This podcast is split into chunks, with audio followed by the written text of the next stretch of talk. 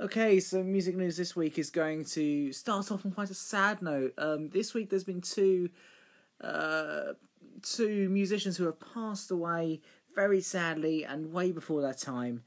Um, two incredibly accomplished musicians and very talented uh, musicians too, uh, being Justin Hawkins from the Foo Fighters and um, Tom Parker from uh, British boy band The Wanted.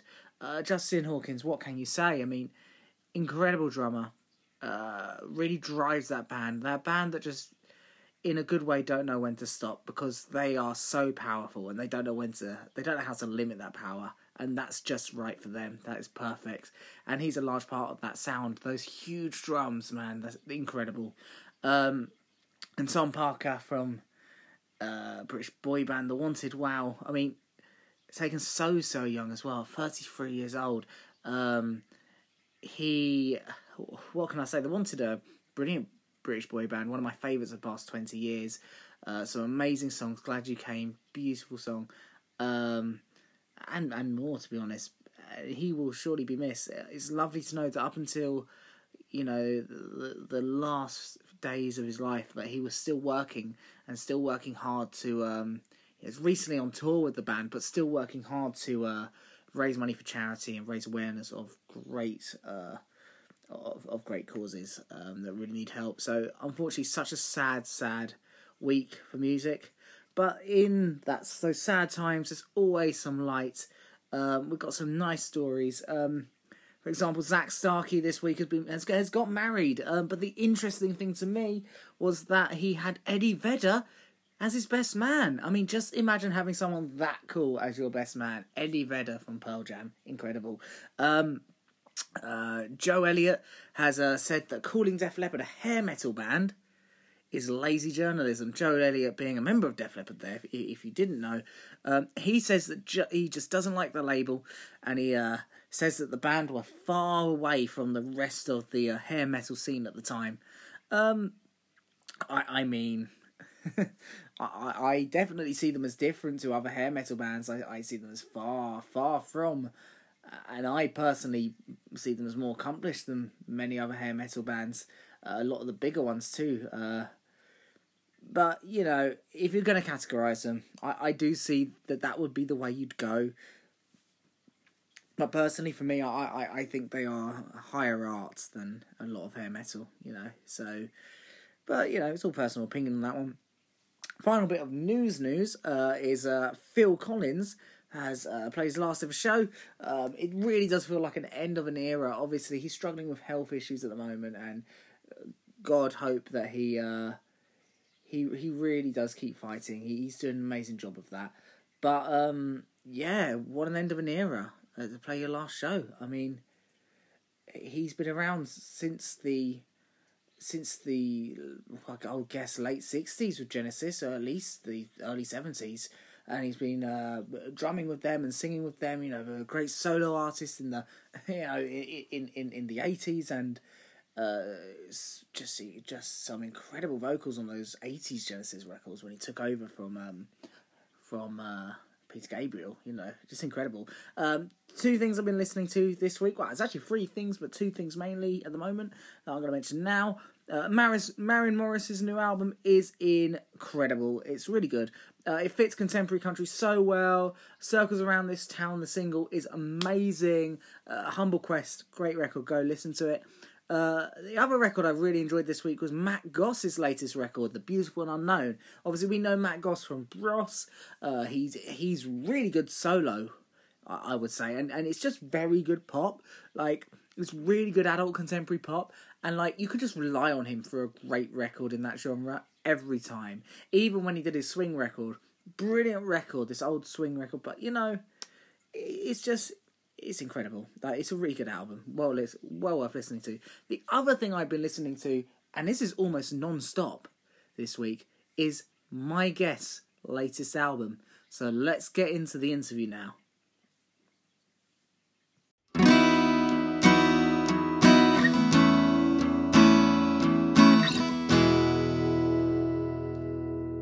The interview. Okay, so welcome everyone to this section of today's podcast, a very special section of the podcast as well. Um, I'm here with Eric Terino, uh, musician, American musician, very talented man, and I first of all have to congratulate him on an amazing release that he's made this year. It's called Innovations of Grave Perversity, and I'm not just saying this, Eric. It has gone straight to the top of my uh, list this year. Uh, my listens for this year. It's, it's really good record. Well, wow! Thank you very much. it's all right, no problem, man. It is an incredible release. Um, yeah, um, it's your third album, isn't it? It is, and this was the first album that I actually did uh, using anyone but myself. On, on the previous two records, it was everything was completely done. Um, you know, I recorded everything myself. I played all the instruments, all that kind of stuff. So oh, this wow. was a really, a really different record for me.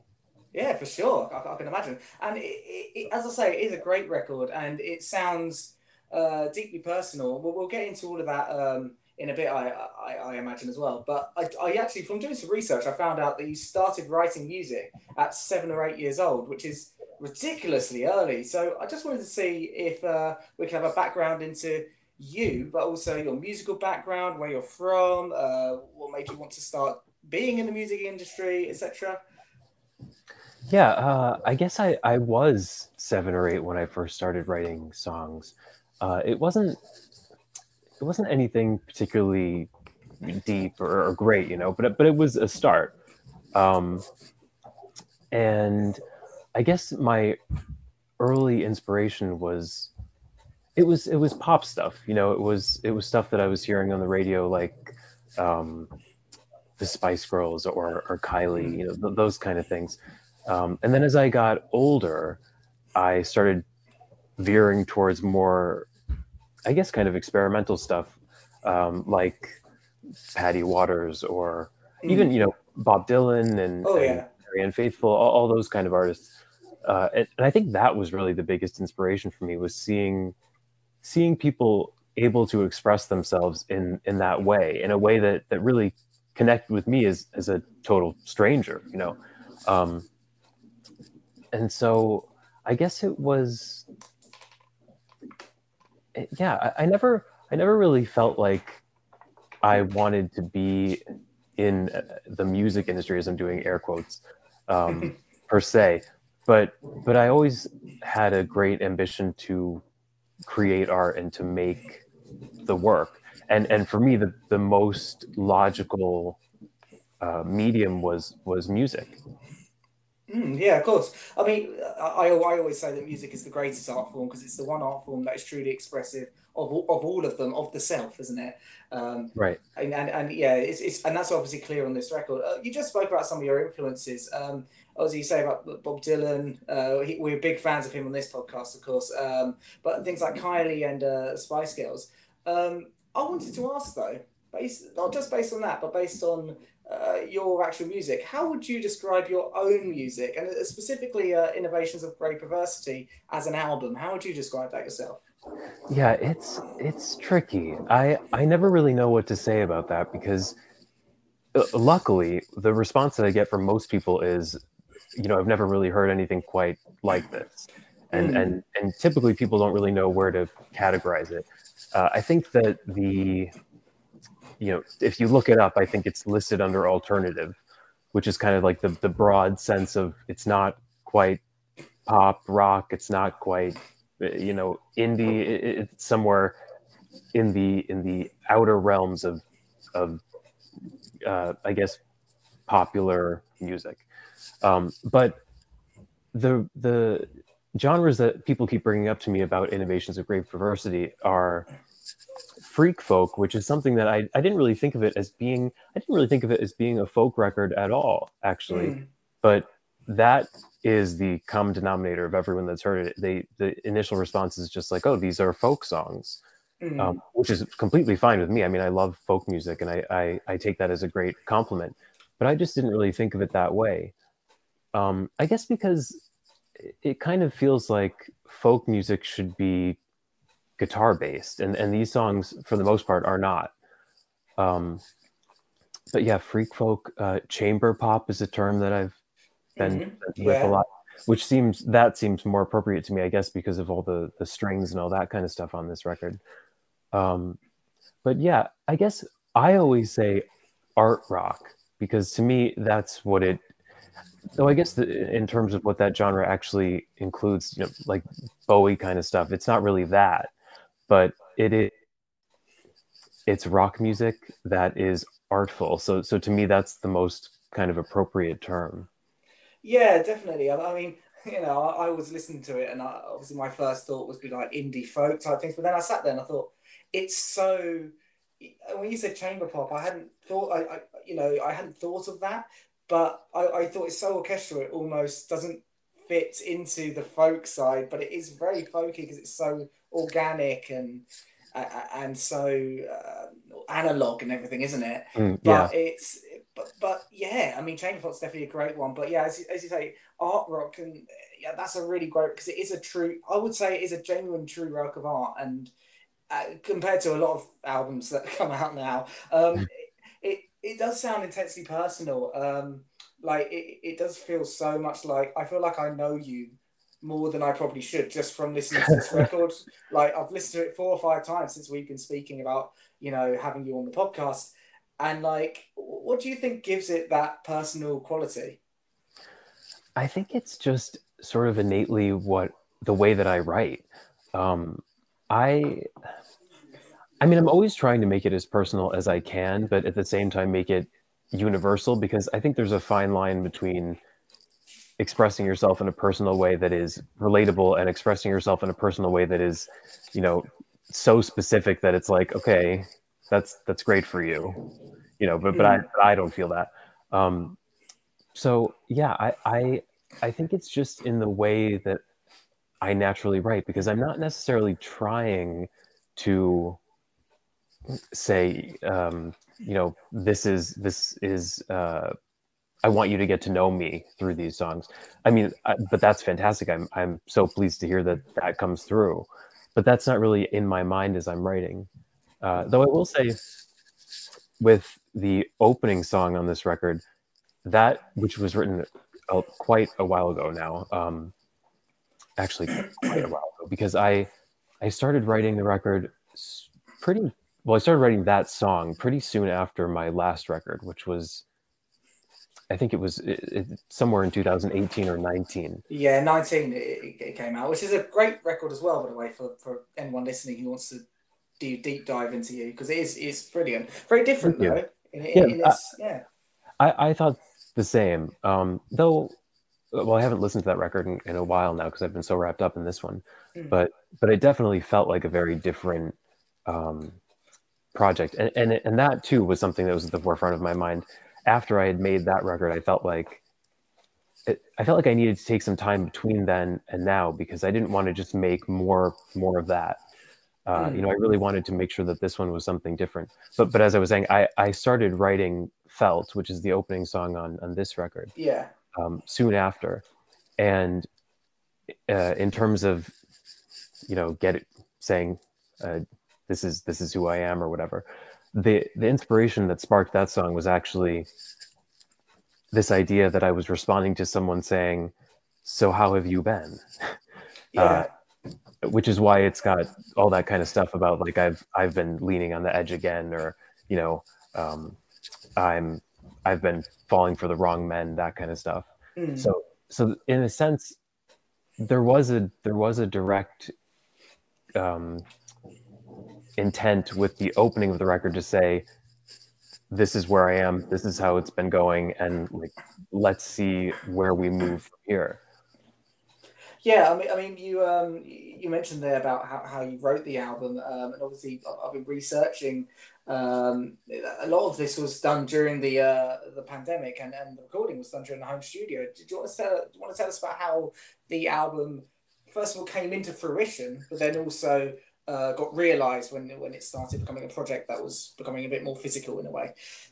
Yeah, so I did, as I was just saying, I was started. I started writing felt and I Didn't Live There, the opening and closing songs, uh, uh, somewhere between 2019 and 2020. So, somewhere in that year, uh, I had started piecing those together.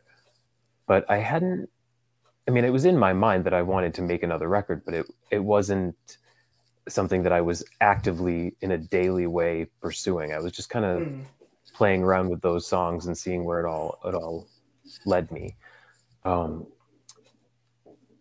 but then it must have been the in the middle of 2020 the pandemic had begun and i i uh, made friends with this guy michael sepris who was who actually plays on the record uh, on body gets stoned he plays some acoustic or classical guitar rather and on an augury of hope he plays those those bells at the beginning of the song um, and we just became fast friends and he his he's a musician uh, you know working on his own record at the moment as well and I just he really inspired me to to get this thing going.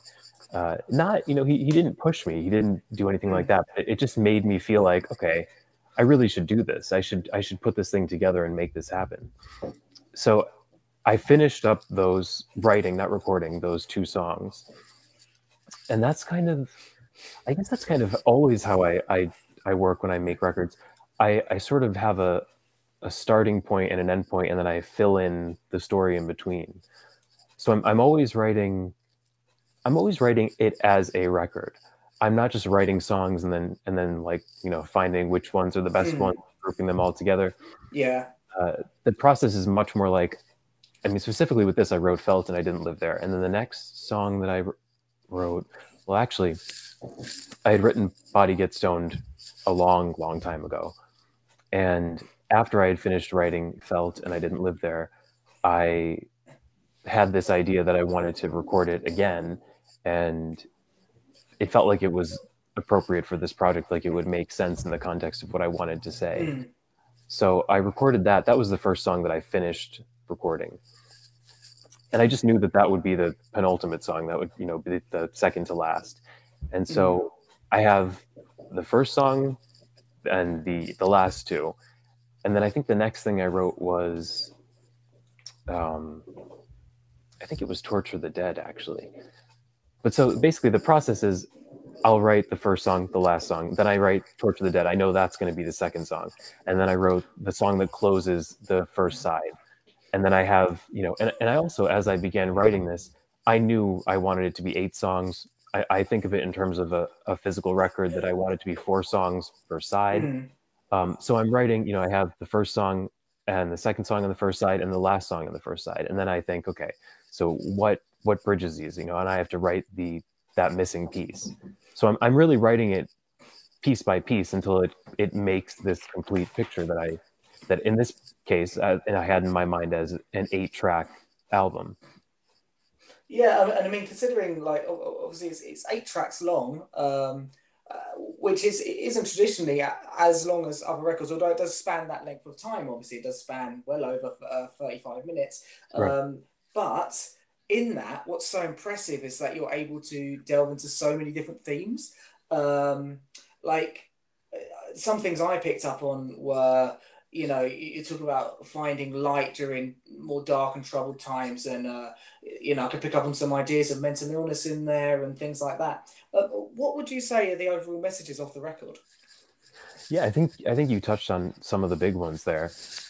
It's definitely overall, it is definitely about trying to find a way out of the darkness um, and into a, a hopeful place, a, a, place of feeling more um, positive just in a general way. And i and yeah and that is very much uh, how my life has been has been lately uh, and was going as i was writing the record. It um yeah it, it definitely touches on some mental illness stuff. That that was important to work into there uh, and i mean i think it's something that i'm glad isn't a big oh sorry about that no problem um uh, I I think it's something that is is kind of obvious, but I don't actually talk about it a lot. Romantic life is really a big mm. part of it. Um, not not maybe as much as it was on my last couple records because it's it's kind of more woven into other bigger themes. But yeah, it, it definitely goes back to love and, and issues of heartbreak and and and searching for love and all that kind of stuff. but I guess yeah, I, I, I am typically trying not to focus on that too much as we have so many songs about that. Mm, yeah, you know? that's understandable. so I, am always trying to make it a little more interesting than just a, a breakup song or or uh, I you know I'm searching for love kind of song. Uh, but yeah, I, I I definitely think the major themes are, as you said, dealing with mental illness, um, some LGBTQ, you know, related mm. stuff, and and overall, it's about trying to find your way from trauma into a place of, you know, feeling hopeful about the future, which is something that has definitely been a real uh, battle in in my life. Um, have you found that the the record um, has been instrumental for you finding that light in your life? Would you say? Yeah, absolutely. I, I definitely feel like making this record. I mean, it was it was a really kind of magical thing. It it felt like it really turned me around. And I don't know if that's necessarily a result of making the record or if the record is a result of that happening. You know, it's hard to say which mm-hmm. which is which, but but at the at the time of making this, I really felt like I was finding new footing in um, a, a, place of feeling hopeful. Yeah, well, of course, and and and uh, you know, as as you said before, it does really come through in the record that that it's almost like when you listen to the record, you hear the darkness, but you hear the light that's coming through. Um, and it's it's a even in the instrumentation, you know, there is a dark sort of somber feel, but at the same time, it's really bright and and you almost see all the colours whilst the whilst the songs are playing. Um, I, I really want to talk about one song in particular because it is my favourite on the record, and it is one of the two songs along with "Felt" that I would recommend to someone if they just want to have a little sort of a uh, feel for what the record's like before fully diving in, and mm. that's that's Boulder. Um, can I ask exactly what that song's about? I just I just love the hook in it of um, I just I just love that hook of uh, you know uh, not leaving that you know not leaving the house. house. Yeah. yeah. So um, well, thank you. I'm, I'm, surprised. I'm surprised to hear that because uh, that's actually one of the songs that I feel like is getting gets kind of forgotten as I'm. Really? um, Boulder. Boulder actually started life in the sessions for my last album, um, Champagne and Childhood Hunger. I that's when I started writing that song, but it started out as a very different song. Mm. Uh, originally, and I think guess a, a, lot of the songs from that from Champagne and Childhood Hunger are not accusatory, but but it's it's a lot more of a, a you language. You know, you did this, or, or you know, you uh, made me feel this way. Whereas specifically on on innovations of grave perversity, I really wanted it to be, I wanted to take ownership of myself and not be making these songs about anyone else necessarily. Um, and you know, there's a lot more of I language. Um, but so Boulder started as a song that was about someone else, uh, saying you are still a Boulder. Um, and actually, the the inspiration for that line, for the, the phrase boulder, um. I was watching a, I forget the name of it, but a documentary about Joni Mitchell. And oh, yeah. I think it was David Crosby speaking in it. And he was talking about life, just, just kind of life in general, and saying, mm. uh, talking about this theory that we begin life as a boulder and through all of our experiences and and um, trials and tribulations and all that stuff, we get like a stone on the sea. We get you know the boulder gets refined and it becomes smooth and and wise. Mm. So I, I, kind of paraphrased that idea, and that was the beginning of the of that song. Um, but as I was saying, it it it began life as kind of an accusatory song, which was at, directed at someone saying, "You are still a boulder. You, you know, you have never had these uh, experiences that have allowed you to become wise and, and all that." But so I I picked it up again um, as I was putting this album together and, and realized that it, it's about. I mean, it was it was about myself and it was about what I was going through now, and that I felt like despite the fact that in some ways I've had many, many kind of unusual experiences uh, throughout the course of my life, I do feel that I I am I am still this boulder, which is it kind of could go either way. You know, you could look at it as a positive thing in the sense that you still have much to experience and, and you know much more life lies ahead of you or it could be a very negative thing in that we've you know that uh, if you're still a boulder you you've been uh, trapped and you haven't been able to really kind of fulfill the life that you could. But yeah um, again going back to the mental illness stuff for for the past couple of years now i mean and i've always i've dealt with a lot of these kind of things for the over the course of my entire life but in the last couple of years i've had pretty severe agoraphobia. So i haven't mm. i actually have not been able to leave this damn house. Um, yeah. so that's that's where that came from. That's what made me realize this is about me and, and how i feel. I don't think trapped is the right word but but how i i feel like i am not able to be rolling out in the world and you know gathering up experiences in in the traditional kind of way. But yeah i i um i also i i worried with that song that and luckily no one has said this to me but i worried with that song that people would think that that refrain at the end that i'm never leaving this damn house but was like some kind of pandemic thing mm. um, which i mean if you want to take it that way that's totally fine but but that wasn't the intention. It was that it was that that bit was written long before it began. Yeah, of course. I mean, like you mentioned the pandemic. I think for so many people who listen to this album, that song will resonate with them for their own reasons. You know, I, I do think that for people coming out of any kind of quarantine or or lockdown or whatever it's called in the country that people are from, uh, they're going to feel the same things. They're, they're going to feel that sense of agoraphobia as well as uh, any other meaning in the song uh, that the song's actually, you know, anything that the song's actually genuinely about, you know. So people are going to take right. it in their own way, but they'll really resonate with it either way.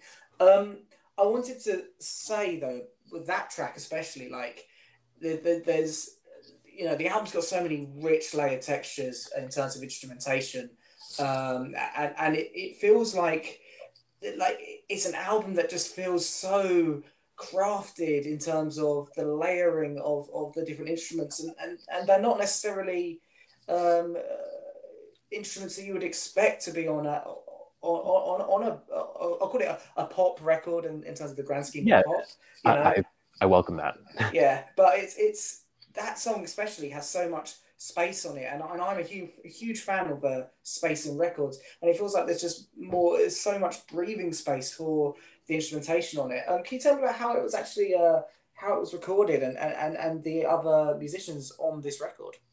Yeah, Boulder actually specifically, and I guess with a lot of these songs, when I started making them, I I tried out a lot of different things.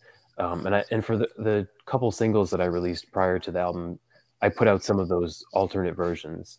Uh, you know, so you could hear the sort of different takes on these songs. And with Boulder, there was, I guess you would call it a harp version, a version that, mm. um, was, yeah, it was basically harp based, and there was there was some arco double bass stuff, uh, and I think maybe some trumpets were still on there, but yeah, on the album, it ended up being a plucked double bass and um, trumpets, and uh, maybe that's actually all that's on that song. Um, but yeah, that that one specifically, I I was trying to do something that would stand out from the rest of the record. It, mm. It's it's much kind of jazzier, I guess. Yeah, there there is that element. I I did definitely hear that.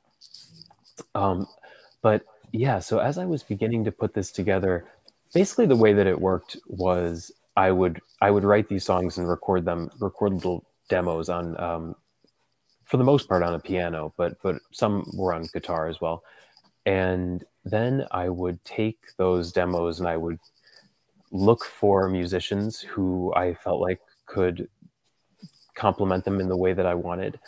Um, you know, so so uh, yeah, specifically like with Boulder, I would say, okay, so this this one, I I'm not sure if I want it to be a harp based song or a double bass based song, but I know that I wanted to have some kind of sort of plucked, uh, rolling kind of thing going to the, the kind of um, gives this sense of what it's like to be moving through your life, but but in a way that is not uh,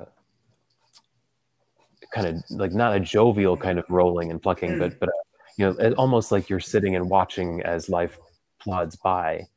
Um, yeah. Which is why in the end it, made more sense to use the the double bass instead of the harp because the harp is a bit more sort of rolling in a in a um, jovial isn't the word, but you know, rolling in a more energetic kind of way. Yeah. Um, but so yeah, so I would I would find someone I would look for um, a double bassist, and then I I would find them and I would communicate with them in a way that maybe isn't super you know technical uh, in in like music terminology, but I would explain things uh, to to try to get the right sound and then they would record something and you know we this is all done remotely. We'd go back and forth. They would send me the recording and i would say you know this part is great but i don't think this is working. And then we would you know tweak that. And then uh and then it would build up from layers and layers. And so i would have that double bass part and then i would have a you know then i would have the trumpet parts come in or whatever. But but yeah in terms of communication it's i'm trying to think of an example of, of something that that happened. It, it would be like saying um, like i want i want this this flute part to sound less like a river and more like a cold wind. You know mm. that kind of um, explanation. And, and luckily i was able to find musicians who really were responsive to what i was saying and who really understood what i was trying to get at. And yeah i, I honestly i couldn't be more pleased with with the work that everyone did. It feels you know i feel so grateful that I was able to to find these people and to make this this thing happen. Yeah, um, it, it's the, the, musicianship on show is is just incredible. It, there's there's I, I listen to it and I, I, I the whole time I listen to this record, like I, I've sort of done some self recording and things like that at home myself of songs I've written, but I listen to this and I don't I can't even imagine how to record an album like this. It's so it, it, I, I just can't even think of how to do it. But I wanted to ask you about someone who's on the record. Um, uh, you worked with Jolie Holland on this record, is that correct? I did, yeah, which was amazing. Uh, she, I, she might, well, no, she wasn't my first concert, but she was one of the first concerts I ever went to. Um, and you know, her discography is just insane. You know, she there there is not a dud to be found and so I've I've always been a, a, great fan of of the work that she does, and specifically the the lyricism of her songs. It, it, she she has a really unique way of of phrasing things, and and and it really communicates it, kind of very specific ideas in a way, like in a feeling way, as opposed to an intellectual way. Mm-hmm. Um, but yeah, so that that too was a result of the pandemic. I um, we connected through Instagram, you know, and we we were we were talking, and, and she was open to the idea of recording for other people because she couldn't tour. Yeah. Uh, and so I sent her some, as I was saying earlier, I sent her "Body Get Stoned," uh, and that was the first song that we that we finished for the record. And yeah, she she did some violin stuff um, on other songs, uh, and her her violin playing is also incredible. It's it's very um,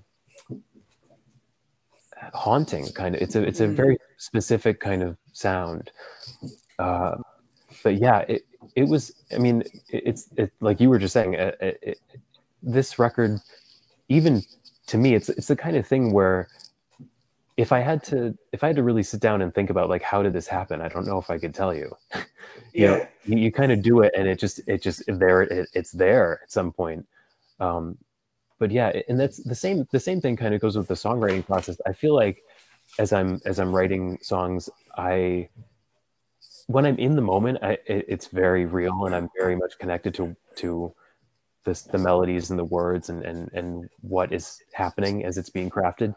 But it's almost like a dream. Like a- after it's over, I feel like I, I I have a vague recollection of how it happened, but I I, I couldn't be sure. Yeah, it, it, the, the album as, as a whole is very dreamlike, isn't it? And um, that that's what I, I find so incredible. Um, I mean, I look at the album cover even, and you know, it, it almost references artwork of the past, and you know, then the music has a timeless quality in the same way, like timeless in the sense of like old time, uh, like not folk music, but even cl- to like the elements of like classical and things like that. That they're all in there, um, and like the album just seems to be about moving forward, but those elements of the past are, almost seem to still be there. Um, are you influenced a lot by, uh, by by what happens in the past in your music? Yeah, that's. I was actually just thinking about that the other day, thinking about how um, influenced by the past am I, and I would like to say, well, no, I was going to say I would like to say not very because it, it's kind of a goal to be constantly evolving and not not be bound by the past. Um, but actually, even at the start of the record in Felt, there's a line that says, "I've been clinging to the past again," mm. uh, which is kind of what I'm getting at, I guess, is that I, I, you know, the record starts with that idea of clinging to the past, and by the end of it, um, you're letting go of it and realizing that the the culmination of all of your experiences aren't who you are, which is what happens in in I didn't live there you know it's it's not necessarily of course we're shaped by our experiences and, and all the things that have happened to us in our lives but but that isn't the core of who you are. You know that's not your home. Um, but i definitely am inspired and um, bound to the past in a sense because it's i guess especially as someone who is you know um, here where I am right now, who's who's literally in in this singular space for such extended periods of time. My reality is very much in my mind, and a lot of that is is based on on the past that I've had. But but yeah, I definitely am aiming as I move through my life to not be too connected to it. I mean, it's it's hard to say that too because um, and another thing this record touches on, and I and I dedicated this record to two of my friends who passed away, um, God, uh, about ten years ago now. Mm. Uh, but so because I'm, I had these really deep connections to these people. Um, I don't know. I think this is something that a lot of people who have faced um, a premature loss in their life deal with. There's there's a feeling of you don't want to let go of the past because you're afraid that it will disconnect you from the, the memories and from the experiences and, and the, the, the life that you had with that person. But at the same time you can't it's you can't live there. It's not you know it's not it's not mm-hmm. uh, present anymore. So there's a really fine line to tread between feeling connected with the past and not being burdened by it yeah, and, and that's uh, that's so true. It's definitely finding that balance. Um, it, and it's it's a it's a time old conundrum in in music. You know, we again on the podcast we're huge Bruce Springsteen fans, and he releases Born to Run about getting out of the small towns, and then he realizes that actually, looking back on his life, that he's never gonna leave that small town because it's mm. always part of him. It's still there. Um, so it, it's it's definitely a huge part um, of of music in a whole. Talking about the past, how would you say though that your sound has changed over the last nine years since that first album in 2013 up to now? I think it's changed a lot. Um, I the, the, my first album was called Mountains of Nothing in Love, and that record was. I mean, it was much more aggressive and kind of scratchy and um, brittle, and it, I guess I was definitely aiming for more of a, a punk kind of um, outsider music kind of thing, you know, mm. a, a um, I mean, not not sounding like bad for the sake of sounding bad, but but I, I definitely wanted it to not be pretty. And you want it to sound like DIY, isn't it? Like it's like it's it's yeah. made by you, yeah. Exactly. Yeah. Um, and so then I think that's actually probably been the biggest um, thread that's come through these these three records is is it moves forward. I, I keep thinking how can we make this as pretty as possible um, and and not in a way that is glossy you know not not that kind of pretty but i guess beautiful is, is the word that i'm looking for i'm trying to make it as beautiful as it, it can be but um, not thematically not not in the lyrical content but in the actual sound. Uh, and that was something on the last record on champagne and childhood hunger that i was really playing with was this idea that i wanted it to be kind of light and twinkly but but be saying these really sort of dark um, pained things. So yeah so on this record that that's why i i had such a strong um, pull towards working with what what basically amounted to a, a little orchestra mm. um, i i was you know and that's that's like always been a dream of mine is to to work with um, strings and and horns and all that kind of stuff uh, yeah so so i think the the change has been it's moved from it's it's still DIY, but it's but it's it's less noticeable now. I think. Yeah, it, it's more uh, the, the production is more or it's more produced. I guess you could say, couldn't you? Um, yeah. In, a way, um, yeah. I mean, I, I will say, like for for us here in the UK, especially in England, uh, I think this album will really like people would just love the sound of it just because you're using instruments that are very much like when we hear a French horn, let's say for example, in the in England, that's that's an English sound to us. You know that that mm. that, that really is the sound of the country. So um, I think that it will really resonate over here across the pond. Which I, I mean, I'm going to push this album as much as I can personally because I think it's incredible. so uh, um, I actually think that I, I mean I think that as well, and I think that comes from. I'm not sure why this is true, but it definitely is. It, I've I've had more English uh, influences in the music that I like. You know, I I definitely am much more interested in, in English music than American music. You know, not I can't say that definitively, but but I definitely like more British artists than American artists, and and also um, and and I've gotten some good response uh, in France as well from this record, mm. which makes sense to me. That um, well, yeah, I, I can see why. Yeah, it it wasn't in, an intentional thing, but it does almost have like a little bit of a, a Françoise Hardy kind of thing about it. Mm. Uh, kind of, I guess, in terms of, yeah, it's it's.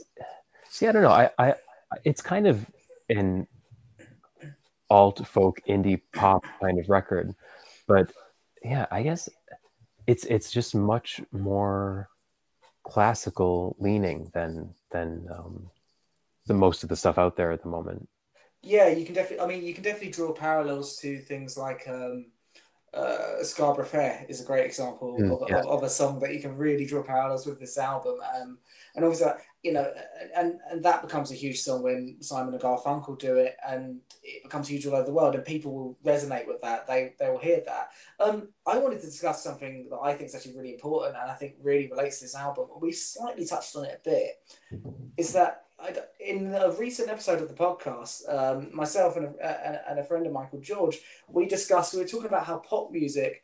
We felt like pop music is sort of it, it, there's less fun in it, but there's more gravity in it in the sense of it, it, there's definitely a push at the moment for artists to express their deepest insecurities and to be more open about things like mental health and stuff like that, which is obviously a really good thing and great for the cause. Mm. Um, and like this, this album just feels, as we said, is no exception to this.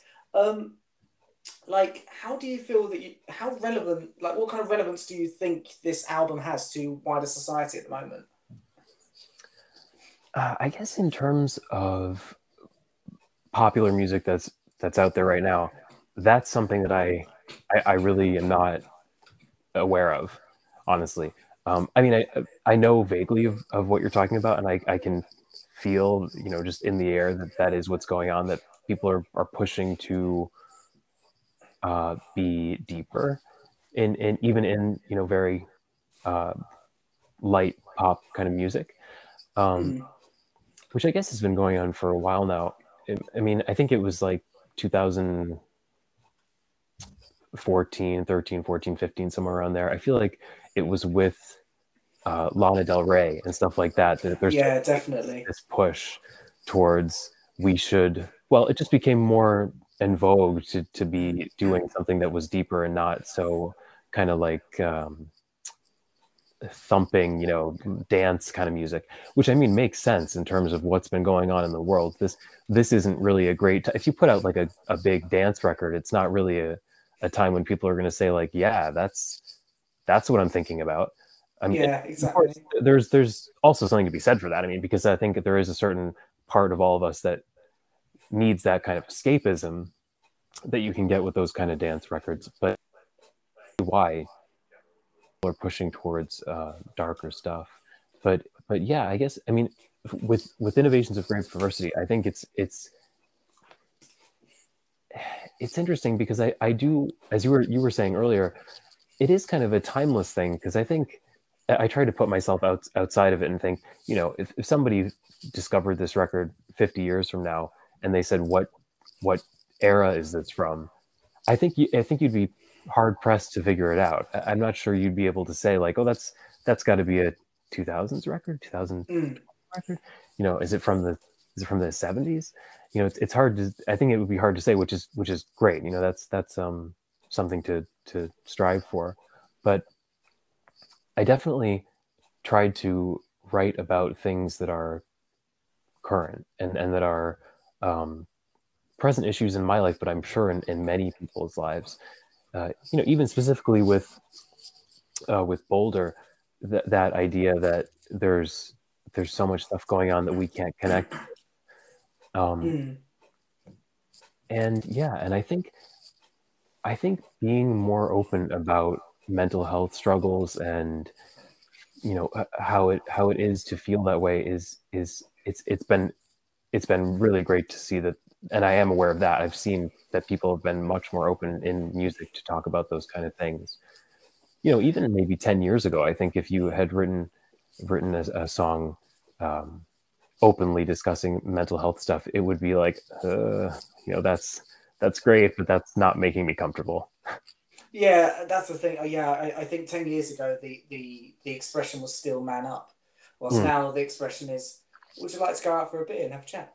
That, right, that's exactly. the difference, isn't it? Like, and, and I think, as my friend said, I asked him first of all, I said, Do you think pop music is losing its fun factor? And he said, I think pop music reflects the current society. And that's exactly what's happening. And I, and I think, but I, but I do feel like um, obviously it's always done that and, and i think songs have always been deep but specifically in some genres it's changing now. But i, I think with this record whenever it comes out I, I think it always would have been the way it was because as you say it's so so timeless and uh, yeah that just gives it such a beautiful quality i guess. Um, i wanted to ask because we haven't actually asked about it yet and it's a really big part of the record it's quite a fascinating name innovations of grave perversity. Um, can you tell me why you decided to call the record that yeah, I, I actually am always surprised. No one ever asked me that. the same with with um with the last two. You know, when I when I put out my last record, Champagne and Childhood Hunger, I was certain that anyone who encountered it would say like, "What what the hell does that mean?" Um, and and I I think I think literally no one asked me. Um, but with, with innovations of grave perversity, I actually I, I think it did come up once, but that was a phrase that for me was was sort of a long-handed way of saying changes. Um, and i think i don't like to give too much away about it because i, I think I mean, it, I, it's intentionally written in a way that is open-ended so you kind of kind of apply whatever um, ideas that you want onto it. But yeah for me it was about changes and specifically the the changes uh, from where I was to where I had started to go, which was, and I was, you know, I was a person who was sort of at a default negative. You know, my default state of mind was uh, sort of doom laden, um, mm. and so it was, it was a, a gravely perverse innovation uh, for me to start feeling hopeful. Mm. what about. And and that too was um, going back to you know how the records come to be. That phrase was it, it actually is taken from a song called Invocations on the album, but but it that phrase existed before Invocations did. That that was always the name of the record. Well, actually, it, it was almost always the name of the record. For for a brief period, I considered calling it something else. Um, when I had just I just had felt and I didn't live there, and the very one well almost the very last line and I didn't live there is is other people live in our apartments now. Um, and I almost was going to call the record "Other People Live in Our Apartments Now," which uh, I guess back to sort of timelessness.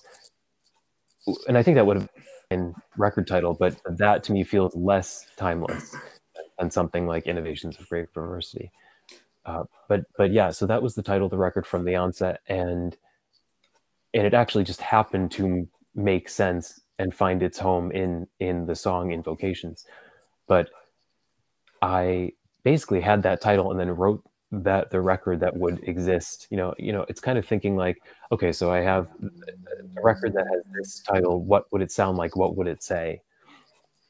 Um but yeah so so it's it's i'm curious to know before I, I should have asked you before i explained all that but what did what did you think it meant um, I, I, I didn't actually uh, really have too many thoughts about it. Um, just, just because it's such a uh, an abstract title to me that I, I just thought, you know what, that's just really uh, what's the word? Um, like put it this way, that I see that name on a record on a shelf, I pick up that record because of the name, mm. because it's just so it's it's inviting because it's open, it's it, it's up to interpretation, it's up to all different things. Obviously, the way you've explained it uh, really fits in with the context of the record now. Um, yeah, I mean, obviously, I, I had really no clue as to what I hadn't put any thought to it. And um, I think um, that's that's fine. I mean, and I think that's that's kind of the intention as well. That it's it's it's just it's an intriguing phrase. Um, mm, that's why I found it. Yeah, I found it yeah. just really. That's the word I was looking for. Intriguing. That's the exact word. Yeah. It's very very. Uh, uh, it's just an eye-catching title, uh, and, I, I really like it for that. Um, so um, I wanted to ask you because I, I, was doing some research and I, I saw that uh, we are both actually really big fans of producer, and I, I hope I say his name right because I've only ever read his name, uh, Daniel Lanois. Um, what I want to know is yeah, what makes, yeah, what makes you admire him so much, and how did that influence uh, innovations of great diversity? Uh, well, yeah, I I am. I don't. I probably don't know the like the full extent of all the work that he's done, and I and I'm pretty sure he makes his own records, but I've never heard those. I've only heard the the production work he's done for other hmm. artists. Um, but that's it's such a specific sound, and it's mm. it's a sound that I really connect with. I mean, the one the record that comes to mind most of all for me is is Emmylou Harris's Wrecking Ball, that's, That's, a brilliant record, brilliant album. It's amazing. I mean, so and, and it's it's it's the kind of record where you could imagine her singing those songs, but in a in a you know they wouldn't sound anything like that if he wasn't involved. Mm. It's so kind of I guess dreamy is the word. It's kind of a dreamy thing that he does. Um, and so yeah, I was definitely inspired by that. Uh, I, I'm probably always kind of inspired by the sound, that sound that he that he produces. It, it's I think it was more prevalent on my last record because I was going. It's almost sort of shoegazy, um, which is it's a, a, term that came up a lot when I was promoting that record. Uh, mm-hmm. What Daniel Lanois does is almost kind of shoegazy. Um, but yeah, it's it's sort of like you're in a not not a cave, but it, you know, it's it's almost like a you're in some kind of like dream chamber that that sound that he makes. Yeah. Um, so- but also, I really love. Um, is it Oh Mercy? Right? It's Oh Mercy and um, Time Out of Mind. Yeah, that, yeah. I I think it's both of them. I know for definite it's Oh Mercy. Um, have you ever read Bob Dylan's Chronicles? His... I, I actually I, I bought it when it came out, which was I don't even know like fifteen. Yeah, 16. I think it's two thousand and four. I think a long time ago. I bought it then. I, I never read it, and I just read it um, like a, a couple weeks ago. Saturday, yeah, I finished it about a month ago. yeah, and it, I I was well, I, I wanted to say surprised, but I guess not necessarily because you know I wouldn't expect anything less. Um, but it, it was it was um, I was I enjoyed how unconventionally structured it was. Yeah, it's an amazing book, but he goes into so much length on on, on Daniel, and like you really realize like the way he works on that book. I, I am doubtful at times just because I have met a writer who's called I think he's called Clinton Hay or Halen Clinton or something along those lines. Um, I just can't remember his name off the top of my head, but he's written about Bob Dylan. He's, he he believes that that a lot of that section is, is pretty much just made up, which would be so so what Bob would do. Yeah, but I, I don't. I was after I finished yeah. the book, I looked up reviews and stuff, and I, I saw that a lot of people were saying, you know, this is this is a great story, but But my thing is though is I don't think that that stuff about Daniel is made up because it just sounds because why would you lie about the way he's producing your record? Like it just yeah, sounds so. It didn't, it didn't really paint him in a particularly flattering light. I mean, it, it it's it sounded like it was a a, a tough experience. But it sounded like he enjoyed it. That the topic and that's yeah, what well, created the record. Right, because he was in such a kind of funk. You know, he he didn't know where to go. Yeah, that course, was yeah. I found really interesting about the book is is it. I mean, I think we all think of Dylan as like this kind of godlike figure. He's mythical, right? And of, and of course he's he's a man like like we all are. But it, the book, it, to me, it just really humanized him. It felt it was so nice to hear him speaking, not like on top, you know, from the mountaintops, but just as like a person with with uh, you know doubts and and insecurities. Yeah. Yeah, definitely, and, and he's obviously got his new book out this year, which is I mean he's talking about pop music and that, so I don't know what he's going to say, but you know I'm looking forward to that. Um, I a lot of my listeners are obviously they collect vinyl records because I've run so much promotion of this through my uh, Instagram account, which which we came into contact through, um, and um, can you tell us more about the uh, the variants you've got on on vinyl and how important do you think it is to have uh, your music on these physical mediums because the variants look gorgeous. I will say I have looked them up. Thank you. Uh, yeah, so it's it came out on on um, a smoky clear vinyl, mm. which is a. It's hard to explain actually. It's it's a it's it's not swirly smoky. It's kind of like a goldeny black. It's a translucent color. It's like the color of smoke, um, and a maroon vinyl. And then we did a cassette as well. Um, and the cassette was through uh, the record label Perpetual Doom, who I worked with uh, in the past, who are, are friends mm. of mine. And it, it's, I actually was trying to not let it be as important to me as it, it instinctively feels like it is. Um, but the, the physical formats to me are are very important. It's it's great to have it available on streaming and, and digital and all that, and so that it's it's easily accessible. But until the record arrived in my hand, it felt like it felt like you know all of this stuff was just some kind of amorphous uh, ideas that were it, you know as I was making the record, it, I kept thinking to myself, I'm investing so much of my feelings and and money and you know and all of this stuff in what is essentially not real. You know, it, mm. it's zeros and ones, and, and so until it actually was in my hands, I, I didn't feel like it it really existed. Um, and yeah, and, and that was that was a really long process. I I finished the record in I think it was around April of 2021. And then I started working on the artwork and doing all the layouts and stuff and submitted everything for production in August. In August? Yeah, of 2021. And it, it it just made it. You know, the the vinyl arrived at my door. I think it was on March first, and it was you know they they shipped out on the 11th. So it it it it all just happened to work out perfectly.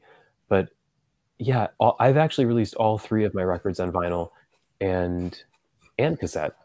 Um, I've never done a CD, though I wouldn't wouldn't be opposed to it, but it, it feels I like I, I read something somewhere that said, you know, if you order um, a thousand CDs, congratulations, you now have 950 copies of your CD. yeah, it's going that way a bit. But yeah.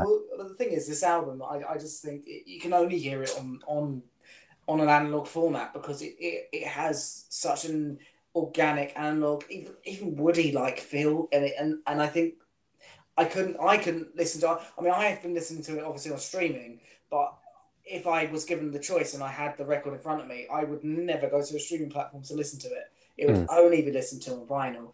Um, as a, as a final question, then before we finish up, hmm. um, mm. what does the future hold for yourself and your music? The future is always very uncertain. um, but but at the moment, I am I'm putting together some kind of EP. I'm not sure exactly what it's going to be yet, but I have been recording some live stuff um, for radio, which which should be out hopefully in the next month or so. Um, and then I've, I've been just digging through some demos and things, and I'm, I'm thinking I'm going to just put together a little collection of that stuff, which hopefully will come out in the summer. Um, and uh, outside of, of this record, I actually just finished um, writing some liner notes for a new Patty Waters record. Oh, um, oh, nice. Which, well, my, my, involvement is is um, woven into it. I, I didn't I didn't actually put this record together, but it's it's a compilation that's based on a record for her that I d- did put together called Plays. Um, but I think this new collection is going to be called You Loved Me, and that's going to come out on vinyl from um, I think the record label is called Cortisona, and I wrote the the liner notes for that, and then I also did the cover artwork for um, a Sandy Denny reissue that's coming out on vinyl for Record Store Day. Of um, the album is is called. Oh, um, it, it's her last concert that was done at the Royalty, and uh, the name of it for some reason is escaping me. Um, but it's it's her final concert, and it's never been issued on vinyl before. It, it, came out on CD, but it had sort of very dated 90s artwork. And so my friend Andrew Batt, who does all these amazing um, reissues of, of a lot of different people's records, uh, we worked together and, and, did the cover art for that. Um, yeah, so th- those are things that I'm excited about coming up in the future. But hopefully, uh, outside of that, I'll, I'll eventually start writing again. But, but I'm in that phase at the moment where I'm I'm sort of consciously stepping away because I, I I'm not the kind of person who's constantly writing. Yeah, you uh, need breaks, don't you? And you're promoting as well, which is, is a huge part yeah. of the cycle. Yeah, it takes up a lot of your energy. But yeah, of course. I, I also just generally feel like a good way to not write the same record twice is to let your life evolve a bit before you start delving into it again.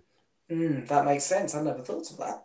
That mm. that really makes sense. Um, yeah, you, you mentioned there obviously. Uh, I was, I was going to mention this before, before we finished um, about the um, you do quite a lot of graphic design and things like that, and obviously some of my listeners may have noticed that my uh, podcast icon logo, whatever you want to call it, has, has changed. Um, that has been designed by Eric, who very kindly designed it for me, and he did an amazing job. And when he sent it over, it was a total surprise, and it it really just shocked me. It shocked me at how good it was, and and I loved it. And the fact is, as well, that fish that's in it looks like exactly like one of the fish I've got. Which, uh, if you know about the podcast, is is named after the fact that I have a fish tank in the room usually that I usually record. I don't always, but I usually record in there, uh, especially when it's done in person. And um, obviously the filter's running. You can't hear the filter, but we thought we better name it after after the fish, just in case you can slightly hear it. so I can try to explain it away. Um, but yeah, so thank you so much for that. Um, yeah, I'm so glad you liked it. Yeah, it was amazing. Thank you. Uh, but yeah, Eric, you've been absolutely perfect podcast uh, guest. Thank you so much for coming on. And I really want to say that people should go out and listen to this record. It's Innovations of Grave Perversity. You can find it on Spotify, but you can also uh, buy the records or cassettes, as uh, Eric has said. And um, and it actually is going to be available soon through Juno uh, in the ah, UK. Oh, brilliant! I'll definitely be on that because I, I, was looking to try and find it in the UK because shipping costs us so much. So I'll be, oh, yeah. I'll be, I'll be looking through Juno. That's excellent. Thank you so much for letting me know. Um, but yeah, I'll definitely be recommending uh, you to anyone else who asks me uh, if I can recommend them any podcast uh, guests to interview or just to have on in general. Um, and we'd love to have you back on at any any available point if you ever wanted to, um, Eric. You've been absolutely amazing. So thank you for coming on. Thank you so much for having me. Yeah, I'd love I'd love to come back. Excellent, thank you so much. Well, uh, we'll, we'll, we'll chat for a bit after this. Um, but um, yeah, I'll, I'll, I'll, say goodbye to all my listeners now. And um, thank you for listening as always. Um, Eric, do you want to uh, plug some social medias or anything else that you've got out there? Sure. You can find me at Eric Terino um, on Instagram. Uh, Facebook is Eric Terino Art. But I think the best place is just uh, www.ericterino.com. Excellent, thanks for that. And obviously, as, as most of you guys know already, I'm uh, at this is vinyl tap on Instagram. If you do want to email us, feel free to. It's musicfishbowl123 at gmail.com. Um, and please join me in saying thank you to uh, Eric for coming on today and being so generous with his time. And thank you again for having me. Cheers, thank you. Hello, everyone, and welcome to episode six of Music Fishbowl. Um, I've been thinking that this show actually does already have a um a catchphrase, you know, and that catchphrase is uh, "music chatter for all." You might have seen it on the icon of the podcast. Um, so I'm going to start the show again, actually, with that catchphrase and see what I can do. Welcome everyone to Music Fishbowl, music chatter for all. Now, today, oh, I like that, that worked. We'll do that, we'll do that next time. Anyway, you might notice that I'm on my own again today, and that's because we had another interview style conversation, a bit more conversational this time, because it was it was with someone I know, um, but it was with someone extremely special when looking at the history of music. Um, so this week I spoke to my grandfather Pete, uh, about the 50s, about music in the 50s, and being part of the teenage revolution, and being into rock and roll, and where he was when he first heard Bill Haley and Elvis and all these great artists from the time. So, really looking forward to you guys listening to this. I'm going to quickly run through some music news and then we'll get straight into the interview. Okay, so uh, music news this week. Um, I'm recording this quite early, and but but enough time has passed since the episode with Eric last week to actually be able to record this. Um, it's currently the uh, I believe it's the fourth of April, and this is the news up till then. So next episode you'll have a longer period with more potential news to be listening to. Um, anyway, to start off with, I want to start off that Julian Lennon has announced a new album coming out called Jude. Obviously, the name is a nod to the song Hey Jude by the Beatles, which Paul McCartney uh, wrote about him when his family were going through a troubled time to try and pull him through. Um, so really looking forward to that. Uh, Radiohead have debuted the new song from their side project, The Smile, uh, in the TV show Peaky Blinders, and that song's called Panavision. Yet to listen to this one, looking forward to it. It's on my list. Um, Ozzy Osbourne, talking of new music, is um, working with Chad Smith on a new album, which is going to be super, I hope. His last album was incredible. I loved it. I thought it was an amazing record, especially considering everything that's going on right now with him. I just think he's he, he's just he's killing it. He's killing it at the moment. Um, moving on to some things that I listened to this week, uh, just very quickly. I listened to uh, Thomas Rhett's new album, Where We Started. Uh, this is a great pop country record, I think. Uh, it's one of the artist's best for sure. Um, however, it's not my favourite country, again, side A. Uh, the first part of his side project to do more traditional style country that was born out of COVID. Um, it, it, that's that's much better to me, but it is nice to have a break from that more traditional sound he's coming out with before side B of that project comes out. Um, so this album's quite similar to 2019's Centrepoint Road, uh, but it is less consistent than that. I'd say Centrepoint Road is my favourite album of his that is a pop country mainstream release that he's done. Um, talking of uh, country music again, I just want to quickly touch on Paul Cauthen's new record. It's called Country Coming Down. Uh, I hadn't heard of Paul Cawthon until this record, and I gave him a quick listen. I do apologise if I am mispronouncing his surname there. Uh, but this record, you know what? It semi surprised me. Like I didn't know what it was going to be about, but I was very intrigued into how it had a it doesn't doesn't give a damn sort of attitude, you know, and I thought that was quite cool. There's a couple of songs in there that I wanted to say to play this, but I think I stuck with just one, which had this really cool vintage vibe, sort of like uh, old school vibes. I can't remember what the vibe fully was off the top of my head about listening to it again because I've only heard it once today when I listened to it.